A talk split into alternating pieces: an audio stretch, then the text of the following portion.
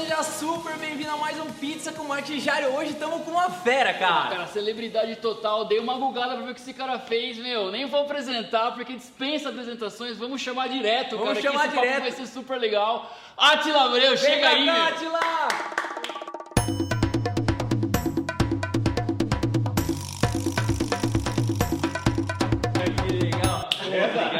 Seja bem-vindo, seja bem-vindo, meu. Maravilha, cara. Pô, pizza com energético. Pizza com energético. Essa é a primeira vez. Essa é a primeira vez. Patrocinador oficial aqui, ó. Vamos fazer um brinde aí. Vamos fazer um brinde. Átila, seja muito bem-vindo, cara. Muito obrigado. Obrigado. Eu que agradeço. Quero que o meu carro esteja essa energia de vocês. Porra, aí. Não, você depois dessa entrevista é só pode. O cara tava ali esperando, eu falei, meu, onde eu me meti, cara?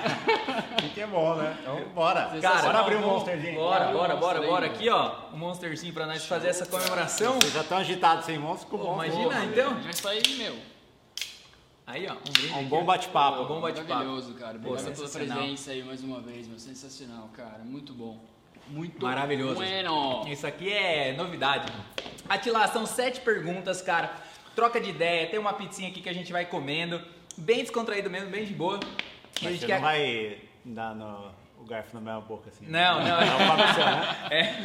Produção. Garfo na boca aí, tem a produção que vai... Três garfinhos, beleza. Maravilhoso. A Renata vai ficar... Não. Porra. Ô, Renata, pelo amor de Deus, que isso, não... Viu? Então, beleza. Quer começar a casinha, por exemplo, para as par? Vamos lá para começar. Par, maravilha. Átila, cara, primeira coisa, você tem fisionomia de piloto, bicho. Alguém já te falou isso, não? Não. Na verdade, o que o pessoal, eu às vezes viajo no final do ano, aí vou lá para a Ásia, para aqueles lados lá. Isso aqui. E aí, toda vez que eu vou para Dubai, eu passo em Dubai, todo mundo fica parando eu no aeroporto, querendo tirar foto, e eu não entendia por quê, depois que eu pareço um ator indiano famoso. Sério, mano? E pior que parece, mano. Você lembra o nome do cara, não? Não lembro. Rachid, você lembra? Pior que parece. Cara, você tem a fisionomia de piloto, né? Deve ser o boné. Deve ser o boné. O boné justamente pra fazer o link aí, a parada. Cara, conta a sua história no automobilismo aí pra gente, bicho. Porque eu vi muita coisa que você fez desde os 9 anos. Desde os 8. Vai começar desde pequenininho? Não, faz um... sabe, bicho. Você conheceu, pode falar o que você quiser aqui. Não, na verdade, assim, eu comecei no kart. A maioria da galera começa no kart. Mas eu não tenho ninguém da família que correu, nada. Na verdade, meu pai é apaixonado por carro como 99,8% da população brasileira, né? Uhum. Então, só que ele tinha um jet ski, o mecânico do jet ski preparava um kart e falou, pô, leva seu filho assistir o Betão aqui de Sorocaba. Aí eu fui em Itu quando eu tinha 7 anos, assisti uma corrida, gostei, meu pai me colocou numa escolinha e aí começou a brincadeira. Mas foi muito mais pra entrar no esporte, sabe? Porque o esporte te ensina, assim, ganhar, perder, respeitar o próximo. Disciplina. Te tira meio que das drogas e tal, te dá um norte. Sim, um norte. Só que o negócio foi ficando, veio uns títulos, aí foi ficando sério, foi, sabe, me apaixonando e virou profissão. Você teve o 2000 que você foi revelação, não foi? 2000? Na verdade, assim, 2000 foi meu melhor ano. Eu tinha sido campeão em 99 brasileiro, sim, brasileiro. Mas 2000 eu fui o primeiro piloto a ganhar a Tríplice Coroa, que são os 3 campeonatos nacionais. No mesmo ano, já tinham pilotos vencidos em anos diferentes, mas no mesmo ano eu fui o primeiro. E aí que me deu uma maior projeção para correr fora do país, de kart, fui fazer europeu, mundial. Ele é amigo do Vettel. Ele mandou uma bola pesada aí, né? Você tava com os caras, né? Na verdade, assim, eu disputei quando eu fui correr na Europa de Fórmula, eu fui de Fórmula BMW. E aí eu disputei o título com o Vettel, ele foi campeão, eu fui vice. De 20 corridas que a gente tinha no ano, eu subi 16 no pódio, ele subiu as 20. Então foi, mas assim, foi pauleira e tal. Mas ele foi um pouco mais constante e levou o título. E aí no outro ano a gente correu de Fórmula 3, aí eu fiz um teste para Mercedes com outros 18 pilotos, onde eles selecionariam 3 que eles bancavam e a gente tinha que desenvolver o motor na categoria, dar um reporte, aí ficou eu, Lewis Hamilton e Paul di Resta. Só que eu cresci muito, né? Assim, eu cresci e tal. Cara, como é que é esse lance aí, meu? Tipo, o porte físico, ele é um filtro pro cara da, sei lá, Fórmula 1, blá, blá, blá. Na verdade, sim, o grande inimigo dos pilotos é peso e altura, né? Obviamente, porque, assim, peso é peso-potência e tal. E eu sempre, assim, fui muito grande e eu tenho estrutura pesada. Então, assim, eu corria de Fórmula, eu tinha já 1,90m, tinha 3, 4% de gordura no corpo e pesava 90 quilos. Caralho, velho. Eu pesava 70, então eu sempre fui muito grande. E eu ia ter 2,3 metros, 2,4 metros pela linha de crescimento e tal. Aí eu fiz um tratamento para parar de crescer, base de hormônio. Sério? Sério pra você ter 2 metros, então? 2,3 metros, 2,4 metros. Você tava falando que loucura, assim, cara. Pô, você é um cara que... todo mundo quer crescer, o cara quer, meu, eu quero diminuir. Dá uma achatada. Pô, que loucura, né? Essa é a novidade aí, cara. E aí eu fiquei alto pra piloto e baixo pra jogador de basquete. Continuei alto, né? No meio do caminho. Entendi. Mas num futebolzinho você vai, né? De vez em quando aí no futebol. É. Os caras até pararam de me chamar. É. Eu era aquele zagueiro, olha o tamanho da minha perna. Um só tinha atacante que passava por mim, já que passava dando estrela assim, ó. Já. Cara, que loucura, meu. E como que é a sensação, meu, de você, que nem você foi pra lá e tal, tá com você já tinha essa dinâmica, já na sua cabeça já era, pô, eu sou grande, não? Como que é pra você? Porque foi muito novo, né? Tudo isso. Mas assim, sempre foi de fato um problema pra mim, porque desde a época do kart, geralmente você faz 2 anos em cada categoria. Sim. E aí eu fazia o primeiro ano, que eu disputava e tal. Na metade do segundo eu já estava muito maior que a galera, já passava do peso, aí eu mudava de categoria no meio do ano para me adaptar a esse meio ano e tentar disputar o título no próximo. Então eu sempre fazia 1 ano e meio, sabe? Entendi. Fazia 1 ano e meio, ia picando para tentar pelo menos em 1 ano ser competitivo. Então eu já sabia que era um problema que eu enfrentaria, né? Porque eu sempre era o maior da galera. Porra, sensacional aí, Maicon, o produtor. Como é que tá aí a adrenalina? Até arrepiou. Não, você achou o quê? Ei, tá fácil, né?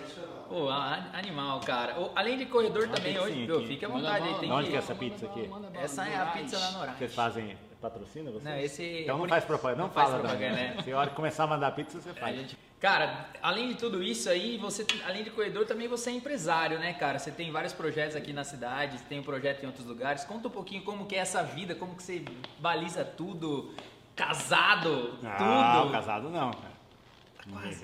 Não, 12 anos namorando, mas casado não, tá bom? Eu já passei... 12 anos namorando, não tá casado? Ah, eu falei assim, que eu faço palestra, né? Bastante palestra corporativa. Como enrolar uma mulher doce? Não, aí eu faço assim, trabalho em equipe, eu tenho meio que uma dinâmica que da maioria dos pilotos eu fujo, porque assim, meio que criei uma empresa de eventos, então que faz assessoria, tenho carreta, um monte de coisa e tal, então eu falo um pouco desse lado. E eu falei que agora elas já estão meio batidas, né? Que eu já estou um tempo com elas. Eu falei que agora eu vou falar como ficar mais de 12 anos sem casar. Sem casar. É um bom público. Não, dá pra lançar um ótimo público, cara. Dá pra lançar. Porque eu já passei pelo, sabe... A mulher já quis, o irmão já quis, o sogro já quis, os cachorros já quis. Eu já lembrei todo mundo. Agora já tô no...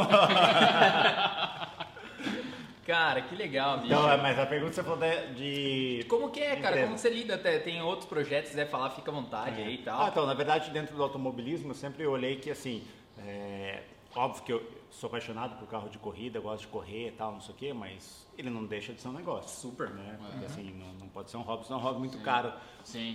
E eu sempre entendi um pouco essa dinâmica, e eu falei, pô, em vez de eu ser contratado numa empresa, ter um salário, que vários pilotos têm, não tem nada de errado nisso, deixa eu tentar fazer algo diferente, né? Então, eu fui captando os patrocínios, e aí, obviamente, como que eu faço as entregas, criando as ferramentas. Então, assim, eu tenho 7 carros à disposição, tem Fórmula 1, tem Stock Car, tem carro de drift, criei uma carreta que eu faço evento, sabe, faz show, enfim, dá pra...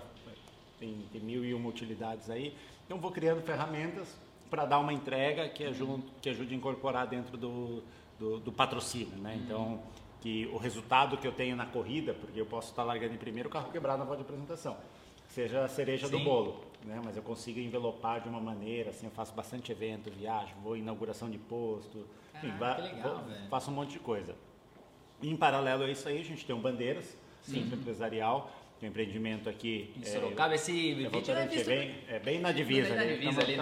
Não tem mais divisa, então criei o shopping, quase metade de um lado e tá do outro. Mas fica em Votorantim, bem no centro, ali em frente à praça de eventos, né? E o Bandeiras, assim, ele é um centro empresarial, e a gente criou um co-work lá temático, com um carro meu, com um simulador, meus troféus, então assim, deu uma encorpada. Uma encorpada, deu uma cara diferente, porque eu o maior co-work temático do Brasil, né? Então, assim, não tem nada meio parecido. E aí, com tudo isso, a gente tem vários, dentro do Bandeiras, várias produtos, desde galpão que a gente aluga para multinacional, até sala já mobiliada para pessoas autônomas, tem um arquiteto, legal, tem um cara hoje que está na moda Bolsa de Valores, o cara que tem o seu escritorinho para operar, então tem unidades com escritórios de 100 pessoas, unidades com escritório de 4, de engenharia, sabe? Então assim, tem E lá dentro a gente agora está montando lava rápido, a gente tem restaurante, então a gente tem... Fazendo um espaço, toda a estrutura para o cara poder tocar o negócio dele. A gente tem uma área lá verde, se o pessoal quiser, sabe, fazer um brainstorm. Sabe, um negócio. Quantos metros quadrados tem? A Bandeiras tem 80 mil metros quadrados. Caralho, velho. É uma área bem grande, bem no centro, tudo. A gente tem estacionamento fechado, funciona 24 horas, todo um circuito de monitoramento. Então, assim, tá bem legal. A gente conseguiu dar uma cara... Faz tempo ali trabalhando, porque é uma área grande, né? Então tudo que você vai fazer demora um certo tempo. Mas a gente conseguiu unir muita gente, sabe? É diversificar bastante, principalmente na pandemia, porque muita gente começou... Eu tenho, assim, espaço de storage, tenho espaço de 3 metros quadrados a 10 mil metros quadrados, né? Então eu tenho um cara que na pandemia precisou diminuir o negócio dele, mas ele saiu de dentro do Bandeiras para o Bandeiras. Eu tenho muita gente que veio de fora, que entrou, então assim, minha procura triplicou na pandemia. Que loucura. Porque muita gente tentando readaptar o negócio. Total. E como eu tenho vários espaços, então vamos falar assim, eu mexo com estoque. E às vezes o cara, estoque de farmácia, né? O cara tem uma distribuidora de medicamento e tal. Aí o cara, o laboratório vai fazer para fechar o mês, bater a mesa, faz um desconto, então o cara pega aquela remessa. Agora eu não tenho onde armazenar porque não cabe no meu galpão. Coloco um espaço por 1-2 meses pro cara. Então, assim, vou criando sempre produtos e sempre tentando atender a demanda, a necessidade do nosso parceiro, né? Então, legal, o pessoal que tá lá acaba, vai mudando, vai crescendo, a pessoa diminui, tá lá dentro, a gente sempre vai ter um espaço para atender o pessoal. Pô, sensacional. A gente precisa visitar lá. Não precisa ir. Não, e ele é a linha de frente, né? Já tava falando que faz folder, faz não sei o quê, toca o pau. Total, skin the game, né? Mas não sou que nem você, já vim aqui pegando as dicas. Animal. Pô, muito legal, cara. Seguinte, Átila, pergunta número 3, você já meio que falou, assim, mas eu queria explorar um pouco mais um lado aí, meu. Tem uma lenda aí no automobilismo, por exemplo, assim, Ayrton Senna e Piquet, o Piquet ficava falando que o Ayrton Senna é muito marqueteiro. Como que você vê, cara, a importância do marketing, da comunicação na sua carreira, né? O que você fez? Porque você é um cara que vive disso praticamente, né? Pô, as marcas patrocinam você porque elas querem aparecer, elas veem você como autoridade no assunto, tal, aquela coisa toda. Como que você viu dentro da sua carreira a importância disso? Como que você lida com isso? Foi um site, de repente, né? Não, na verdade, eu acho que assim, vocês são do meio, vocês conhecem que a vida é marketing, né? A vida é marketing. A gente sempre fala, tudo é marketing. Tudo é marketing, exatamente. Como você se vende, como você se posiciona, tudo. E eu acho que tem mercado para todo mundo. Legal. Né? Tem um mercado pro cara que é malandro, tem pro cara que deu certinho, família. Então, tem... Porque basta simplesmente você saber como você quer se vender e aonde você quer se posicionar. Eu comecei, obviamente, como pequeno, fui tentando entrar, pegando as oportunidades, consegui começar a ter contatos com empresas grandes, né? Hoje tem o Shell como meu patrocinador principal, tem a Monster, que é outra marca nacional, internacional, aí tem o MS, que é o maior laboratório do Brasil. Então, consegui com isso e atraindo grandes empresas, me posicionei de uma maneira diferente, né? Então, criei o meu nicho, criei o meu segmento. E aí, para isso, para eles, eu vendo uma posição, né? Então, o Átila namora 12 anos, é um cara, tem isso daqui, tem tal. É um cara de performance, então você vai se vendendo e trazendo as oportunidades, né? Então, tem um cara que é fechado dentro do meio, assim, dos atores, artistas, tá, famoso, aqueles caras que querem se blindar, tudo é difícil. Tem um cara que é mais expansivo, que facilita. Então, na verdade, vai se posicionando. E eu achei o meu nicho, o meu mercado e vou trabalhando. Óbvio que, assim, a receita que eu criei 4-5 anos atrás não funciona mais hoje. Né? Assim, o mundo está muito dinâmico. Esse negócio de pandemia veio para nos ensinar outras ferramentas, porque muitas das coisas que eu criei dentro do automobilismo eram ferramentas de negócio. Né? Eu sempre usei muito, eu fiz essa carreta para criar relacionamento, levava 400 convidados. Caralho, e eu posso utilizar que a Stock Car é uma plataforma muito boa para fazer negócio. Sério? Minha família tinha uma confecção, a gente lá dentro desses relacionamentos, dentro da corrida, a gente vendeu nossa empresa, né? Então, assim, e como a gente, outras pessoas fazem negócios e tal. E aí veio a pandemia, a gente não só está aparecendo para a TV dentro do evento, a gente não consegue fazer nada. Então, e agora? Qual ferramenta que eu vou utilizar? Né? Aí mudou, agora é tudo digital, mas... Até como que foi pra você, cara? Você tem a nossa idade aqui, a gente meio que pegou a era 100. Quantos anos vocês têm? Eu tenho 34, eu tenho 36. Eu tô mais conservado que você. Não, você... Você só tomou mais sol que eu, tá mais bronzeado só, velho. Esse aqui é o jogo de beach tênis que a gente vai aqui. Mas, cara, a gente pegou, né? A gente sempre conversa aqui, cara, que a gente pegou antes, né? Que não tinha nada, e a gente pegou a mudança, né? Desde o... A nossa geração foi privilegiada, né? Tipo, o Windows 95, praticamente 98. Sem internet. E a transição. E a nossa geração foi privilegiada porque a gente sabe lidar com as duas coisas, de uma certa forma, né? Aquele cara louco que, porra, não consigo ligar um celular... Sim. Entendeu? E também não consegue ficar sem, né, cara? A gente consegue dialogar com esses dois universos, nossa geração. Pegou internet de escada, eu fui morar na Europa. É, exatamente, cara. ICQ animal. Qual que era... É muito bom. O WhatsApp tinha que colocar aquele do ICQ que tremia a tela. Galera, aí... dá um Google aí, vocês não sabem o que é ICQ, meu. A gente é raiz, meu. Você se conectava na internet. Primeiro que se conectar na internet eram 5 minutos, né? Não, ou depois da meia-noite, né? Que daí só pagava. Aí você se conectava e aí você ficava vendo se aquele brotinho, se aquela mina lá ia estar online. E aí era noite adentro. Era maravilhoso. Era maravilhoso, cara. Como que foi, cara, pra você? Porque, meu, você é um cara de... Ó, você tem mil negócios, a vida agitada aí, quase um homem casado. Eu tenho 50 mil perguntas dentro dessa, mas completo. Por que, como que foi pra você lidar com isso? Né? Como que foi essa digitalização no próprio automobilismo, cara? Por exemplo, Fórmula E agora, enfim, como que você vê essa dinâmica, cara? Tá mudando muito, principalmente o setor automobilístico. Tem muito da garotada hoje também. Mais nova, 18 anos, que tá tirando carteira, às vezes o pessoal quer andar de Uber, às vezes tá em outra vibe também, né? Então, assim, como que atinge esse público? Como que a gente vai conversar com essas pessoas, tudo?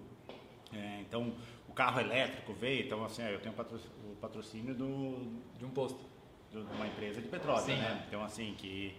Mas a própria Shell, ela já tem segmentos, ela já começa a olhar também para esse lado, porque é uma fonte de energia, né? Então, assim, não deixa de ser um negócio não vai dela. Deixar, né? O negócio não vai deixar de existir e tudo mais, vai ser tecnologia híbrida, então você vai monitorando, vai olhando as coisas que vão acontecendo, obviamente que lá fora tudo acontece primeiro, então até você chegar a um campeonato de carro elétrico no Brasil, vai demorar, né? Assim, é um negócio que é caro, é um desenvolvimento caro, tudo, então a gente vai um pouco acompanhando. Mas ajudou muito, principalmente porque as redes sociais, as coisas nos permite conversar com o nosso público. Sim. Então você cria aquilo que você quer trazer de conteúdo, que você acha legal tal, e vai compartilhando com o pessoal. Então acho que isso veio a somar muito. Isso as empresas eu vejo que hoje dão muito valor, né? Assim, elas... Você acha que como uma figura pública, né? O Átila, figura pública, o fato de você ter uma comunicação direta com o seu público, isso... ajudou muito mais do que antigamente, que você ficava dependendo de um veículo, de um jornal, de uma televisão. Sim, eu porque precisava... Ou saiu uma matéria, não sei se já aconteceu, não, saiu uma nota lá, Átila tá na balada, tipo, não, tô aqui, sabe, tipo, já não sei se já aconteceu alguma coisa de tipo, você tá distorcida que antigamente você não tinha como que você ia falar, né, se uma revista publica alguma coisa. Hoje você tem essa defesa, você tem esse canal direto com o teu público. Sim. Eu acho que isso é bom, mas tem que saber lidar, aí que entra aquela questão, porque, né? Também, assim, todo mundo hoje tem um celular, todo mundo tira uma foto, então qualquer passo que você dá, você está sendo monitorado. Antigamente era mais difícil, né? Era difícil, né? Então, assim, também tem a parte que você acaba virando uma vidraça. Sim. Você vê muita gente, assim, de sucesso, não sei o quê, o cara deu um passo... Porque acontece, todo mundo faz alguma coisinha, tal, não sei o quê, já é massacrado, às vezes perde tudo que demorou anos para conquistar, né? Então, é justamente esse lado que a gente tem que ir monitorando. Então, eu fico naquele negócio, vamos postar tal coisa, é legal. Pô, mas começa a avaliar, será que isso para o patrocinador é legal? Se eu começo a ter dúvida, eu não posso, porque pode ser alguma coisa que vai gerar um ruído e que deixa de ser positivo e vira negativo. Mas ajudou muito porque, assim, dentro das competições, só um vai ganhar. Você tem 30 caras disputando, mas é um que vai ganhar. Então, quando você fala de retorno em mídia, quem ganha sempre vai aparecer, né? Qualquer veículo de comunicação, ele vai contar uma história e ele precisa falar quem venceu. Uhum. Se você largou em último e fez uma corrida, passou 10, não sei o quê, deu uma pirueta, fez qualquer coisa, aí pode ser que você apareça. Mas se for uma competição normal... seu nível de exposição vai diminuir. Mas se você tem a sua rede social, o seu meio de comunicação, talvez você consiga dar o mesmo retorno sem necessariamente ter vencido. Óbvio, quando você vencer, tudo gera um exponencial, né? Mas até aí você consegue fazer outras entregas e consegue manter seu público de uma maneira diferente. Porra, absurdo, bicho. Caralho, aula aqui, meu. Aula aí, produtor. Hoje nós temos dois produtores, né? Tem o produtor e a produtora, Franzita, aí maravilhosa.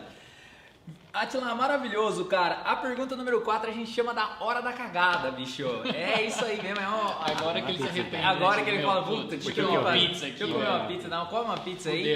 Fudeu. Que é o seguinte, bicho. A gente quer saber uma situação embaraçosa, alguma coisa que você enfrentou na carreira ou não. Qualquer coisa engraçada que, de repente, você não contou, que você conta em primeira mão pra esse brasileiro. Ou que ficou engraçado agora e na hora foi muito trágico. Foi muito tipo, meu, tava fazendo, sei lá. Você tem, deve ter milhões de histórias aí. Vê o que vem na sua cabeça. Tempo! Não, fica à vontade. Fica à vontade aí. Uma que foi engraçada, que me deixou numa saia justa. Pode ser. É uma cagada, bicho. Porra, meu. Fiz uma merda. Sei lá, meu. Cara, não vou falar assim que eu fiz uma merda, mas eu vou contar uma... Quando eu era moleque, aí fui pra Europa e tal, não sei o quê. E quando eu fui lá, que eu disputava com o Vettel, eu era piloto da BMW. Sim. Patrocinando a BMW, o Vettel também. Mas a BMW ela tinha um campeonato alemão, que era o mais forte, assim e tal, da Europa. E ela começou com outros campeonatos satélites. E aí tinha um inglês também, que era um campeonato que estava crescendo. E eles começaram a fazer um camp training com os pilotos desse campeonato. E aí levaram a gente para Itália, naqueles hotel da Toscana, 6 estrelas, negócio chique, não sei o quê. E molecada. Assim, molecada. Né? Uns 20 anos mais antes. Não, 16. 16? Nossa senhora. Testosterona lá na pele lá. Sangue. E aí a gente começou naquele hotel, aquelas paredinhas, sabe, aquelas trepadeiras, coisa chique, não sei o quê. E aí a garotada de noite começou a ficar louca. E aí os pilotos do grupo da Alemanha estavam num bloco e os da Inglaterra no outro. Um de frente com o outro. E a gente começou uma guerra de papel higiênico molhado. Caralho, velho. É? E aí começou de uma janela e pá, e aquilo lá, a hora que gruda assim na parede, fica. E aí eu e o Vettel falamos, pô, vamos criar aqui uma tática pra gente pegar esses caras de surpresa. A gente subiu um andar, que a gente não era o nosso quarto. Aí tinha uma porta, arrombamos a porta. Pra ter um ângulo melhor e pegar os caras de cima pra baixo, sabe? Nossa, tomamos. A sorte nossa, que era líder e vice-líder do campeonato. Então, pros caras assim, cortar a nossa cabeça. Tipo, não, segura os meninos aí. Dá. Alivia dos meninos. Mas se a gente estivesse ali no meio escalão, tinha rodado, sabe? Porque deu um B.O. Nossa, cara. Caralho, velho. Puta, sensacional. Animal. Cara. Eu gosto muito do automobilismo também, enfim, quando eu era moleque, nos domingos, aí não precisa nem falar, né, o que rolava. E o Nuno Cobra falou, cara, numa parada do Ayrton Senna, que ele tinha que fazer com que o Ayrton parasse de pensar durante a prova. Como que é isso pra você, cara? O que passa na sua cabeça, né? Tipo, numa puta velocidade fodida, qual que é a parada? O que você se prepara, você medita, você... Porra, preciso fazer o folder lá com os caras, tá? Entendeu? Como que é o lance? O cara tá numa... Porra, a Renata me mandou um WhatsApp meio torto, o que eu respondo? Como é que é isso, cara? Na verdade, assim, pro piloto, eu acho que o pior momento é a hora da largada. Então, assim, a gente tem visitação dos boxes e tal, aí termina a visitação, você vai lá, se prepara, entra no carro, vai pro grid, depois do grid você fica mais 15 minutos lá, que você desce do carro. E nesse momento você começa a pensar, né? A cabeça começa... Pô, vou largar por aqui, vou largar por ali, não sei o quê. Eu tô há 20 anos correndo e há 20 anos nunca acertei uma largada, né? Do que eu imaginei. Sempre tem um filho da mãe que vai para um lado que não era para ir, aí você tem que improvisar na hora e tal. Mas é um momento nervoso. Se você começa a cair nessa daí, cara, você começa a pensar, putz, mas se eu for vai bater, aí, putz, mas se bater, acaba o campeonato, aí você começa... E aí você começa a atrair uma energia que não pode você ver, não tá. Então eu tento, assim, dar minha meditada. Em algum momento ali vou passar a linha 10 minutos, tento baixar ali a frequência, penso, tal, o que eu quero e tal. E aí, cara, depois eu começo a brincar com a galera, eu tento... Porque eu já fiz assim, e não pensar, sabe? Então você vai me ver no grid, pô, eu vou estar de boa com os caras, batendo papo e tal, só, pô, o cara nem vai largar. Mas é uma forma de me distrair pra tentar tirar. Depois que larga, o que ele falou assim, talvez de não... Esvaziar a cabeça. Quando você tá na competição ali com o cara, pô, disputando voo aqui, cara, você só tá pensando aqui, não tem nem como você pensar em outra coisa. Entendi. Mas às vezes você fica numa posição na corrida em primeiro, ou no meio ali do grid, você tá em quinto, mas tá sozinho, o quarto tá longe, o sexto tá longe, cara, aí a cabeça começa. Porque dar a volta, guiar o carro, você fala assim, pô, eu vou andar no meu limite. Legal, você tem que manter a concentração. Se eu andar 2 décimos pior por volta, já é muito tranquilo, sabe? Você já fica num... você fala, pô, mas é tão pouco tempo, mas... O nível de concentração que você precisa para aquilo cai muito, né? Uhum. Então você consegue andar 2, 3 décimos pior ali e tá pensando em outra coisa. Você consegue começar, tipo... Eu lembro que eu, às vezes em corrida de kart, eu conseguia ver quem tava na arquibancada. Porque você tá no carro, mesmo no carro de corrida, né? Você observar uma placa, você tá a mais de 200 km por hora, mas você se habitua àquilo. Né? Quando eu volto de uma depois do off, assim, da temporada. Acabou a temporada, agora eu fico 3 meses sem andar, vou andar. Pô, as primeiras voltas é complicado, assim, porque você perde essa referência, né? Depois você vai andando e tal, você vai acostumando. Então eu acho que esses momentos, quando você está sozinho, que são os piores. Se você vai lembrar uma corrida que o Senna bate sozinho em Mônaco, 50 segundos na frente do segundo, que ele... Qual aquele carro que ele estava correndo, né?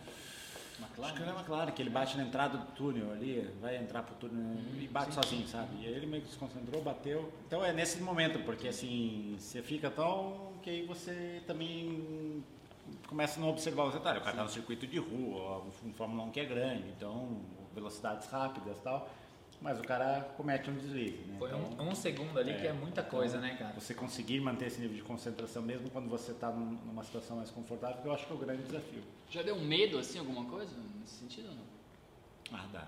Você tem um frio na barriga. E quando você vai ficando mais velho, assim, você fala, caralho, era muito louco antes, entrava com tudo aqui, agora vou dar um... ou não? Não, que na verdade, assim, não é, eu acho que é o... Ah, vou entrar com tudo ou não, tal, porque você continua tendo... Se está no seu DNA, se você é um cara mais agressivo ou não, você consegue manter isso daí. O que você começa é fazer uma análise melhor. Pô, vale a pena entrar nessa briga? Puta, não vale. Quando você é mais novo, né? Tipo, se o cara te fechar na rua, você quer bater no cara. Quer resolver. Vai pra cima. O novo você quer, sabe? Então, você vai ficando mais velho, você vai, pô, não sei o quê. Então, assim, pô, pro piloto na competição, a pior coisa é ser ultrapassado por fora, né? O cara chegar por fora, dar uma freada e te passar. Pô, vou falar assim, se eu sou mais novo e tal, tô tentando ver o cara tentando passar por fora, ele vai parar no meio do muro, né? Aí eu e ele, né? Mas não vai me passar por fora, mas não. Quando você já tá mais experiente, você fala, putz, cara, não, essa coisa já não te incomoda. Ah, beleza, assim, cara, quem que é o cara, como que o cara tá no campeonato, esse cara é importante pro meu objetivo, qual que é o meu objetivo, é ser campeão, é ficar entre os 5, não sei o que, você tem o seu objetivo. Brigar com esse cara faz sentido ou não? Então, aí quando você começa, putz, esse cara me ultrapassar por dentro ou por fora, isso aqui. Ou, ultrapassa, eu vou te ultrapassar na outra volta, sabe? Então, você começa a analisar a situação... Isso é uma maturidade. De uma maneira mais racional. Então, você consegue começar a coletar mais pontos, você não se mete em qualquer confusão à toa, né? Pô, sensacional. Você sai Você pega um carro normal, não tem uma... Não. Não dá essa... Não, tanto que o meu carro de rua é um SUV, não tem nem carro esportivo. Eu tiro minha adrenalina, que eu gosto de correr, sim, nas pistas, né? Que é um ambiente controlado, você tem área de escape, sim, e tudo mais. Andar na rua, assim, é muito perigoso. Não, primeiro que não é correto, né? Mas segundo que é muito perigoso. Eu vou falar, pô, mas você anda 260 km por hora. Tudo bem, eu ando 260 km por hora, eu estou no autódromo controlado, estou com um carro preparado para isso. Todos os pilotos são profissionais, a gente faz exame antidoping. Aí você vai pra rua, você dormiu mais, o cachorro vai entrar, a senhorinha vai atravessar, o outro pneu do caminhão que sai, o outro tá voltando da balada muito louco, né? O outro tá no celular. É muito perigoso, assim, muito mais perigoso na rua. Muito louco, cara. Viu? Sensacional, bicho. Quinta pergunta aí que você fez, aquela que era a pergunta bônus, eu já vou pra quinta, então. Vai lá. Como que funciona, tipo, essa questão quando alguém quer contratar você pra ser garoto propaganda? Chegou alguma coisa, tipo, alguma coisa que você não quis fazer? Chega convite, você tem algum assessor que barra? Uns caras querendo ser comer pizza, numa agência. Amor, você barra, tá de boa. Não, mas tem uns que é meio... Que puxa muito. Tem uns que... Mas é você mesmo que faz a coisa ou não? Não, tem um menino que me assessora, às vezes que entra, né? Porque, principalmente como faço muito evento pra posto e tal, não sei o que, acaba que às vezes se eu tentar acumular tudo, eu vou até falhar com alguém, né? Uhum. Então tem um pessoal que me ajuda a organizar isso daí. Mas é difícil aparecer alguma coisa meio decoral, decorosa, assim, né? Tem... principalmente às vezes com a Renata, vamos fazer uma campanha de lingerie, de cueca, ou não sei o que, vamos fazer uma dobradinha do casal, e aí com um tom mais... Sim. Mas assim, coisa de natural, nada absurdo. Que é muito louco, né? Total, maravilhoso. Total. Você é sua cara lá, né, bicho? Você pai lá, tá no outdoor. Exatamente. Átila de cueca e a Renata. Mas aparece, porque você tá jantando você tá jantando ali, vem um outro casal que quer, sabe, fazer uma dobradinha, não sei o que. Uns convites meio estranhos. Vamos comer a pizza, Vamos comer uma pizza. Aí você fala, não bebo, né, cara? Você fala, não. Ai, que engraçado, bicho. Vai lá. Vamos lá? Número 6, a sexta pergunta. Pô, tá chegando uns finalmente. Tá pegando, aí, já tá passando mal, muito rápido. Tá tudo bem aqui. Aí, mas tá tudo bem. Vem comer uma piquinha. Pô, a gente vai comendo aí, vai comendo aí, vai comendo. Cara, como que você vê a relação assim dos patrocinadores hoje para as provas? Tem espaço para crescer? O mercado no Brasil, como é que tá? A galera já entendeu, de repente, né? O pequeno empresário faz sentido, não faz? Como que você vê esse mundo? Porque é gigantesco, né? Então, tem muita sinergia. E tem para tudo, né? O que, obviamente, eu faço uma avaliação muito criteriosa antes de, vou tentar captar um patrocinador e tal. E se faz sentido para o cara ou não. A Stock Car é uma categoria que está em TV aberta, está em TV fechada. Esse ano vai entrar agora no seu próprio streaming também, tal, seguindo uma tendência. Mas você fala assim, então é uma categoria de nível nacional. Então os valores também são, acompanham isso daí. Para uma empresa regional, não faz sentido. Talvez o cara possa fazer uma etapa pontual. Acontece muito de o cara fazer uma etapa, mas assim, uma campanha de venda, sabe? Então, uma premiação. Sim. Coloca. Eu já tive patrocinador, que às vezes é uma empresa grande, mas de varejo, tudo. Então o cara me patrocina, mas ele utilizava a marca que ele tinha para gerar negócio. Que era, nesse caso, era Paia, né? De som e tal. Então, eu ia correr em Goiânia. Pô, o maior cliente dele lá, então, fecha um pedido e tal.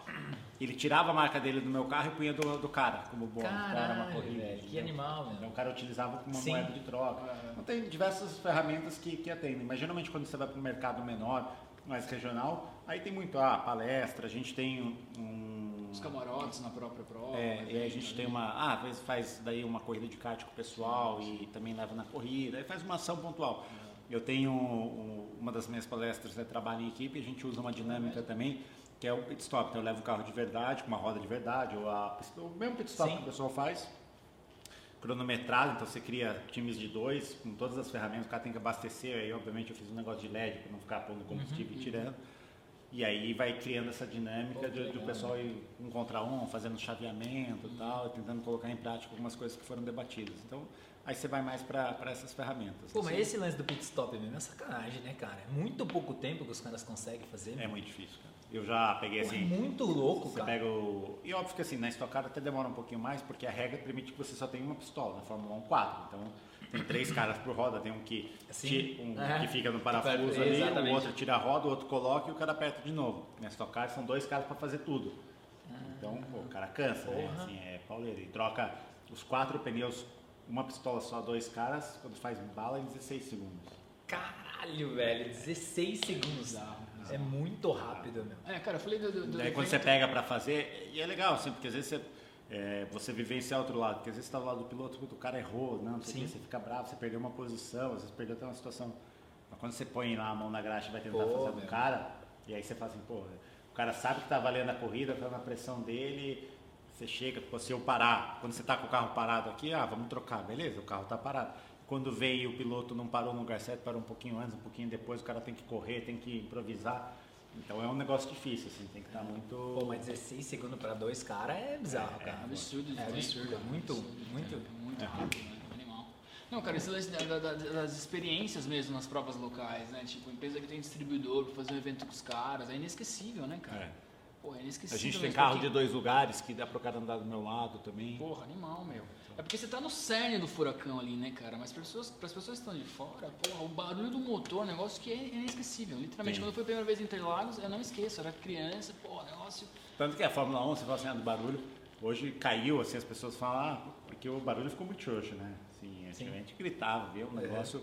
Agora com esses motores novos o barulho tá... Tanto que eles estão até fazendo barulho artificial, né? Buscando... Até mesmo o próprio carro elétrico lá, os caras estavam falando... JBL no motor. Então... tem que fazer barulho de algum jeito, né? Entendi. Mas é verdade que a galera mais velha, que somos nós, é acostumada com o barulho, né? O carro não ligou, né? Adrenalina. Você liga um V8 então, que... Você tem um carro antigo? Tipo, você curte isso? Tipo, as casas... Não, carro moderno. Você gosta do... Deixa pro museu. Uma vez o cara quis me vender, sabe? E aí eu peguei mais bronca ainda de carro antigo. Então, uma vez o cara queria vender um Fordinho pra mim, não sei o que, 1900 e lá vai bolinha. E aí o cara, não sei o que, papapá, vai... fica um dia, passa o dia e experimenta. Aí eu tinha um rolinho lá, não sei o que, peguei a gata e vamos dar uma volta. Pai, saí aqui pro Sorocaba, não sei o que, dar um rolê. Pô, o carro chamava atenção, o carro era bonitinho, não sei o que. Aí, não sei o que, fui pegar a estrada, Aí, pô, vidrão aberto, fui pegar ali uma alça ali, vou fechar o vidro, não fechou. Aí, barulhão. Daqui a pouco o rádio começou. Apagou o rádio, desligou o rádio. Aí andei mais um pouco na Raposa, apagou o carro. Aí voltei eu, a gata, num Fordinho aqui em cima do guincho. Miou o rolê, né? Pesado, pesado. O que você dirige tanto? Você pilota, avião? O que você faz? Cara, quase tudo, só não... Faço helicóptero ainda. Helicóptero não. Brevetado, tudo? Sim. Né? Na verdade, eu piloto carro, o barco... Tudo que tem motor, você... Trator, ônibus, moto, tudo. Caminhão, ônibus, carreta, tal, avião. E agora você está pedalando para dar uma...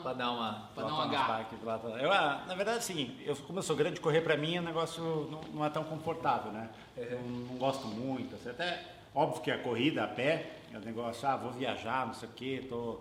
Tem um dia assim, dá pra você levar uma bike, então você põe um tênisinho e em 40 minutos você resolve o seu dia, né? Então a corrida ela é muito prática. A bike, para você ter o mesmo treino de uma corrida de 40 minutos, você precisa fazer quase 2 horas, né? Então você consegue ter, mas você precisa de um tempo maior. E às vezes tem dia que você tá com a agenda corrida e não consegue. Mas para mim o bike acaba sendo mais legal, porque eu gosto muito de natureza, então assim, pô, a gente tá aqui privilegiado, tem a represa e tal. Qualquer coisinha eu saio, já estou no meio do mato e faço meu rolê 2, 3, 4 horas só vendo terra, né? Cruza pouca gente, então não tem muito perigo, sim, sabe? De ser atropelado, de carro e tal. E deu cresceu forte na pandemia. Negócio de bike agora. Explodiu. Sensacional. Fui ver uma bicicleta para comprar, que era 3, tá 6. O bagulho triplicou de valor, duplicou. Não tem para entregar. Mas é legal, porque assim... Eu acho que o esporte ele gera uma saúde, sim, ele resolve um problema a longo prazo de saúde para a cidade, sabe? Sim. Então investir nisso... É óbvio que todo político quer ver negócio imediato, porque é o que dá voto, o que dá não sei o quê. Mas você resolve um problema a longo prazo extraordinário. Então é legal você ver as pessoas, sim, cada um no seu nível, óbvio. Tudo é questão de treino e tal. Mas a galera se exercitando, fazendo um negócio diferente. Se cuidando. Você faz algum treino específico voltado para a corrida? Tipo, não sei se tem algum treino para isso ou não tem? Não tem, assim. Porque o Ayrton Senna tinha uma parada lá que ele corria, de resistência. O Ayrton Senna meio que mudou esse game no automobilismo. Eu não sei qual que foi. O Eleida também. Não, eu acho que mudou, assim, mas eu acho que ele profissionalizou muito, né? Porque os caras levavam meio que... De qualquer jeito. A galera era super boêmia, né? Antes, era um negócio mais... bebia pra cacete. Então eu acho que ele profissionalizou, mais óbvio que assim, criou, não sei o quê. Eu acho que é um pouco de paradigma, sim, também, né? Mas ele meio que profissionalizou, né? Ele criou uma rotina e tal, ele ficou num nível muito superior aos outros, né? Entendi. Em questão de treinamento. Mas eu acho que, assim, você precisa se adaptar para aquilo que você faz, né? Se você pegar um ciclista e pôr ele para correr, o cara tem um preparo físico gigantesco, mas o preparo dele para a corrida não serve para nada, sim, né? Então, é muito específico. Então você vai falar um carro de Fórmula 1, um carro de Fórmula 3, um carro aberto parecendo um Fórmula 1, qualquer que a gente chama de monoposto, pega muito a parte física, né? Então assim, é braço, pescoço, porque a velocidade é muito forte, então o centro de gravidade você freia, então cansa muito o cara. Você vai para um carro de turismo, como Stock Car, tudo, o que mais pega é a temperatura. Então assim, óbvio que pega o ombro, pega tal, mas é num nível menor. Mas um carro, quando você termina a corrida, você vai medir lá dentro, tá 60 graus. Caraca. Aí você tá de macacão, capacete, isso aqui. Uma corrida de 40 minutos perde de 3,5 kg, 4 kg. Nossa, então é quem emagrecer no corre só de carne. Já vai correr lá. Já chega a 3 kg mais. Manda. Então você transpira muito. E é muito legal porque quando eu fui correr minha primeira vez, me falaram isso. Esses caras aí estão muito de novela, né? Esses caras estão botando muita. Então, e aí eu fui correr, minha primeira corrida foi na Argentina na chuva. E foi até uma corrida engraçada porque o cara, não sei se vocês lembram, passou no Jornal Nacional, o cara capotou e caiu dentro do túnel. Foi o Walter Salles e tal. E aí deu bandeira vermelha, os caras entraram no rápido, teve um acidente bizarro, o cara, isso aqui, foi cara. E aí a gente deu bandeira vermelha, eu dei uma volta, eu falei, cara, mas não tô vendo ninguém batido. Mas o cara caiu dentro do túnel. Por isso que eu não ia ver, o cara mergulhou. Então na pista não tinha nada. E foi super tranquilo, sabe, porra, dei risada, falei, pô, isso aqui não cansa, não sei o quê, tranquilo, falei, esses caras tentando me alugar. Minha segunda corrida foi no Rio, embaixo de 40 graus. Nossa. Metade da corrida... Minha vista começava a escurecer, pedindo pelo amor de Deus para aquilo acabar, que eu não aguentava mais. E aí eu fui entender, pô, realmente é quente, né? Porque você pega uma coisa chuva, tá, mas tranquilo. Mas quando tá quente, e aí quando você vai pro Rio, que é uma cidade quente, você vai correr num circuito mais travado, que você não tem muita reta, tempo de respirar, e você acaba sofrendo mais. E aí eu comecei a fazer treinos para me adaptar. Então é fazer sauna de moletom, com fazendo uma bike dentro. Sério? É. Pô, que loucura. Porque principalmente, o que eu falo pra você, é se interessar entre um campeonato e outro. Então eu vou voltar agora, tô 3 meses que eu não vou ficar sem correr, né? Quando eu voltar, cara, eu vou estranhar muito. Depois que eu começo assim, e eu corro em 2 categorias, na Stock e na Porsche, então assim, eu vou correndo, aí você vai se habituando, porque toda semana você tá fazendo aquilo, sim, meio que você... Mas quando você volta o primeiro impacto, nessas primeiras voltas, você faz isso. Teve algum lugar que você já não conseguiu correr, que você tipo, tinha um sonho, queria correr em tal cidade, país, sei lá, teve isso ou não? Tipo, você correu no... Sim, não, eu sempre gostei muito, de circuito de rua. Tanto que quando a Stock Car fez as provas, eu meio que fazia pole, ganhava, era Ribeirão Preto, Salvador e tal, sempre andei bem, né? Sempre me identifiquei bem com essa característica de pista. E tem um circuito de rua, eu corri em Mônaco, corri em Pau e tal, mas tem um circuito de rua em Macau, que é lá na China, né? Não sei o que, é um paizinho lá, fala português. Tem uma pista de rua lá de 6 km, um negócio muito louco. Animal. Então esse é o lugar que eu teria vontade, porque é uma característica de pista que eu gosto, que eu acho bem bacana. Animal, e um ídolo seu, cara? O cara que você fala assim, meu pai. Seu pai, porra, animal. Pô, todo mundo ficou, você vai Ayrton Senna. Esse tem que dar aquele corte, né? A melhor resposta que você deu, cara. Porra, animal. Esse aqui vai ser pro corte, né? Tipo, o ídolo seu, todo mundo, corte. Meu pai. No próximo capítulo. Vamos chamar o break. Roda a vinheta. Legal, cara, animal. Pô, muita resposta. Muita resposta, né? Animal. Jairão, 7ª pergunta fecha, aí, bicho, pra gente fechar aí, animal, fecha. O papo tá sensacional aqui, cara. Cara, qual que é a conquista mais significativa da sua vida? Acho que me tornar um profissional do automobilismo, conseguir viver do automobilismo, porque principalmente no Brasil, né? Sim, putz. O Brasil, por muito tempo, os pilotos não conseguiram viver disso daqui, ou o cara corria porque tinha dinheiro e bancava, enfim... Hoje você consegue ser profissional e viver dentro do Brasil. Tanto que assim, o Rubinho tá correndo aqui, o Massa vai estrear na Stock Car também. Então a Stock Car ficou muito profissional. Você tá no seu país, perto da sua casa, dos seus familiares, seus amigos e tal, e tá conseguindo exercer essa profissão sem ter que ir lá fora. Óbvio, correr lá fora também é muito legal e tal. Mas eu acho que ter me tornado um profissional do automobilismo, ganhar dinheiro fazendo aquilo que eu gosto, acho que é a maior realização, né? Teve algum dia que você tipo, caiu a sua ficha, você falou, eu sou um profissional ou... Como a sua vida foi sempre, desde pequeno, foi meio que natural. Foi meio natural. Eu até fiquei 2 anos sem correr. Quando eu voltei da Europa, eu fiquei 2 anos sem correr e tal, depois voltei, né? Aí um dia teve uma outra história lá, não sei o que, recebi um convite, voltei e o combustível entrou na veia. Na veia, não entendi. E aí quando eu fiquei sem correr, eu falei, não, vou ficar 2 anos, não quero nem ver pista, porque assim, senão você fica naquele negócio, você não tem meio grávida, né? Não tem meio grávida, é melhor definição. Então você fica, não vou, né? E aí, um dia recebi o convite, voltei e meus olhos brilharam, sabe, quando eu voltei, falei, putz, é isso mesmo que eu gosto. Não, preciso, né, cara? Eu fiquei lutando pra ficar fora, mas o dia que eu entrei, falei, putz, é isso daqui, né? Então, e aí, obviamente, fui vencendo, fui cada vez, e aí fui crescendo dentro da categoria, ganhando meu espaço, tudo, e aí fui me dedicando àquilo lá. Então acho que isso é da hora, cara. Você tem uma dica para uma galera que tá começando, você incentiva tipo a molecada a correr?